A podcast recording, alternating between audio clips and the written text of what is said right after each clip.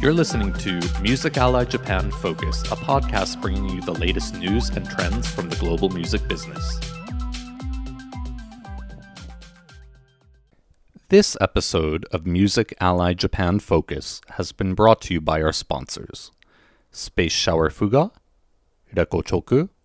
and Domo. 皆様こんにちは。ミュージカルジャパンフォーカスグローバルトレンドから学ぶ音楽ビジネスにようこそ。 ミュージカルジャパンビジネスデベロメント担当のブレンダンです。えっ、ー、と、今回のポッドキャストエピソードが始まる前に、えっ、ー、と、来月にミュージカルジャパンが開催する2023年ビジネスサミットについてお知らせいたします。12月5日、6日、Zoom でビジネスサミットを開催いたします。リアルタイム視聴は無料です。今回のビジネスサミットでは、ファンエンゲージメント戦略構築のトップランナーが、スーパーファン獲得の方法と、ファンコミュニティ作りのコツなど解説いたします。まだお申し込みいただいてない方、ぜひ、ピエティクスでお申し込みください。えっ、ー、と、このポッドキャストの説明文に、私がピエティクスへのリンクを入れておきますので、お申し込みお願いいたします。では、ポッドキャストエピソード始めましょう。今回のゲストは、プロジェクトイプシロンの CEO、榊弥生さんです。榊さんは長年にわたってプロフェッショナルピアニストとピアノ講師として活動していたんですけれども、2017年にヘルステックスタートアップ企業であるプロジェクトイプシロンを立ち上げました。インタビュー前半では、プロジェクトイプシロンが音楽業界また医療業界にどのように貢献しているのかをお話しします。お聞きください。榊さん、本当にありがとうございます。本日、ありがとうございます。はい、えっと、お招きいただきありがとうございます。榊弥生です。いや、あの、本日のインタビュー始めさせていただきたいです。えっ、ー、と、まず、たくさんは、あの、会社運営だけではなく、ピアニストや教育者としても素晴らしい経歴を持っていると思いますので、えっ、と、ポッドキャストのリスナーの方々に自己紹介をお願いしてもよろしいでしょうか？はい、ご紹介ありがとうございます。そしてお読みいただきありがとうございます。えっ、ー、と、そうですね。まず最初に私がどのようにしてこう音楽の道をたどったかというのは、あの、高校まで一応日本で全部済ませて、その後に大学で実は、あの、私、音楽大学というよりは、あの、違う科目で実は留学しまして、あの、もともとすごく興味のあるところに 投資していくタイプなので、あの、他の学で留学しました。ただ、たまたまあの素晴らしいピアノの先生に巡り合うことができて、その方からなぜ ピアノ、ここまで弾けるのにピアノ科行かないんだってちょっと怒られまして、で、あの、学部を変更してオーディションしてピアノ演奏家に入りました。ただ、カナダはものすごくあの単位がいっぱい取らなきゃいけなかったり、アカデミックで総合大学の中の音楽部なので、ちょっと体と心を壊しまして、そして、あの、ちょっと、これでは本当にもう自分が壊れてしまうということだったので、あの、イギリスの大学に、いわゆる音大に移って、そちらで4年生を終わらして、その後に、あの、アメリカのニューヨークの、あの、音大に大学院として入って、そちらで、あの、そうですね、修士、修士ですか、マスターですね、を取りました。あの、ピアノ演奏家で。で、その後にこう教えたり、演奏活動したり、コンクール出たりして、あの、まあ、いわゆるピアニストの活動をしてきました。で、あの、2017年に、あの、いわゆるキャリアシフトをしまして、今は自分の会社の認知機能を主にスクリーニングするアプリの制作をしております。ありがとうございます。そして、あの、会社名はイイプシロンですよね、日本語で。イプシロン。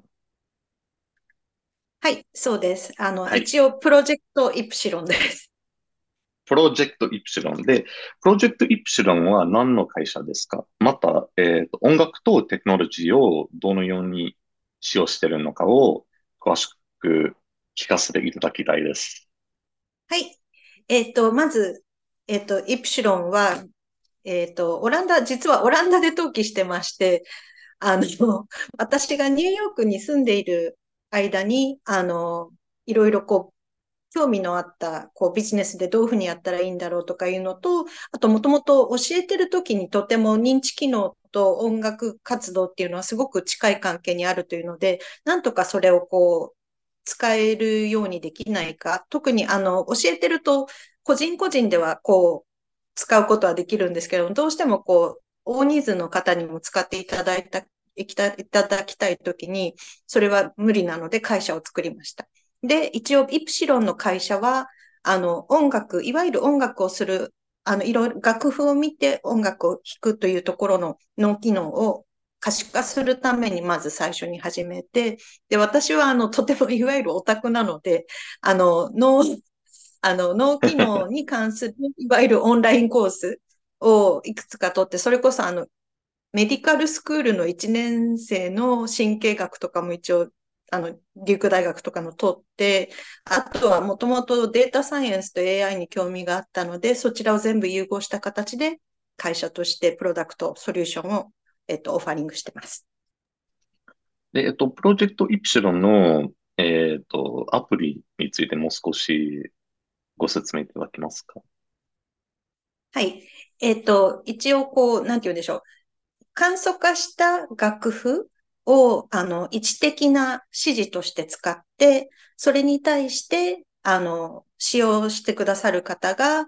あの、鍵盤みたいな、こう、色付けしたちょっとこう、模擬鍵盤みたいなのがアプリで出てくるんですが、そちらに反応して、あの、リスポンスとして指で叩いた時間を計算して、で、アルゴリズムを使って、それを認知機能判定に使用しています。今のところは、あの、いいわゆる医療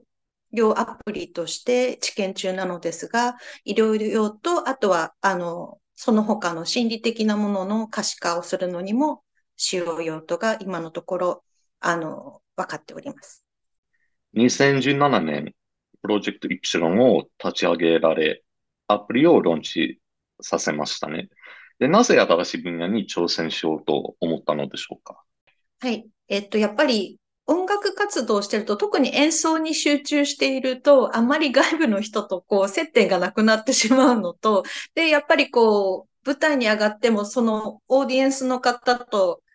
の、こう、なんて言うんでしょう、コミュニケーションっていうのはやっぱりすごく限られていて、で、教えてるともうちょっとやっぱりこう、なんて言うんでしょう、人の輪が広がるというか、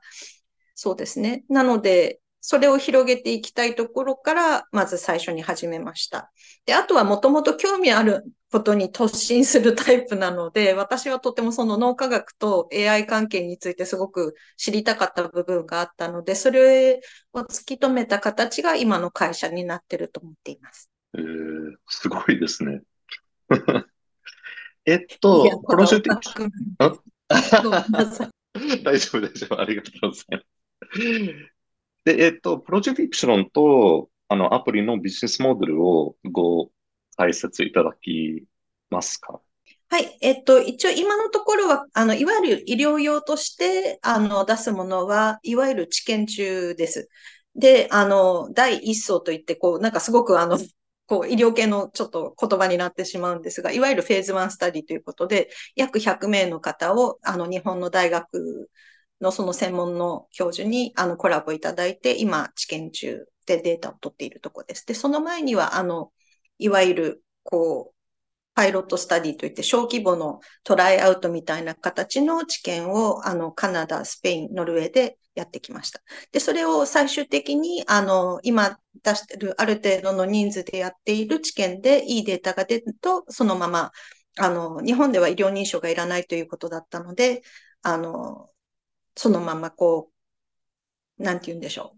製薬会社の方ですとか、あの、いわゆるバイオマーカーを作ってる会社の方々とちょっと今お話をさせていただいて、そちらからこう、ライセンシングという形で出るという準備をしております。で、それ以外には、いわゆるこう、教育の面ですとか、こう、心理的なところで、こう、少し、なんて言うんでしょう。うつとか、やっぱりどうしても見つけにくいし、あの、やはり今のところ社会的にすごくスティグマとかあると思うので、そちらの方を他の、こう、もうちょっとこう、なんて言うんでしょう。100%医療っていうところではないところの会社と協議して、そちらの会社経由で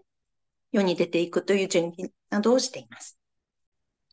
プロジェクトイプシロンのテクノロジーは音楽業界における活用の面でどのような可能性がありますか？はい。えっ、ー、と、それこそ私もその大学生の時にちょっとこう、メンタル的にすごく苦労した部分があったので、当時の体験としては、あの別に誰にこう、ブレームゲームっていうか、こう、誰が悪いとかそういうことではないんですけれど、当時その辛かった時にもし簡単にアクセスが効く、あの、いわゆるメンタルヘルスケアみたいな感じのアプリなり、こう、まあ当時あんまりこう、インターネットとかあんまり普及してなかったので、あの、まあそういうのも難しかったんでしょうけど、今考えるとそれができたらとても楽だなと。で、特にメンタルヘルスってどうしてもこうスティグマがあるじゃないですか。なので簡単にアクセスでき、スティグマがなく、そしてあの治療及びこうセラピーですね。とか、こう何かこうメディテーションなり、こう心が安らぐことにつながるこう、リファレンスみたいなものをもらえるものが作れないかなっていうのも実は、あの、構想の中に入ってまして、一番最初は私のそれこそ興味の、あの、神経学とかすごい大好きなので、そっちから始まったんですが、今のところ、その、いわゆる本当に実用的に、こう、人々にこう、直結してこう何かお手伝いできないかなということで、いくつかの会社と今実はあの相談させていただいて、協力をいただいて、こうメンタルヘルスケアのアプリ、あの早期発見で、それからこうセラピーにつないでいったり、あの、こう、なんて言うんでしょう、ハッピーになるアクティビティをご紹介するとか、そういう形での、あの、いわゆるケア構築のところで今ちょっと吟味中です。はい。榊さんとのインタビュー前半、最後までお聞きいただき誠にありがとうございました。いかがでしたでしょうか？じゃあ、来週後半、インタビューの後半をお届けしますので、そちらもお聞きください。ありがとうございます。Thank you. See you next week. このポッドキャストは、日本人アーティストやインディレーブルを支援するデジタルディストリビューター、スペースシャワーフが NFT 対応のミューケットで音楽ファンビジネスを支援するレコチョク。そして、クラウド型データ活用プラットフォームどうもを提供し、多くの音楽業界企業のデータ活用を支援するどうもの提供でお送りしました。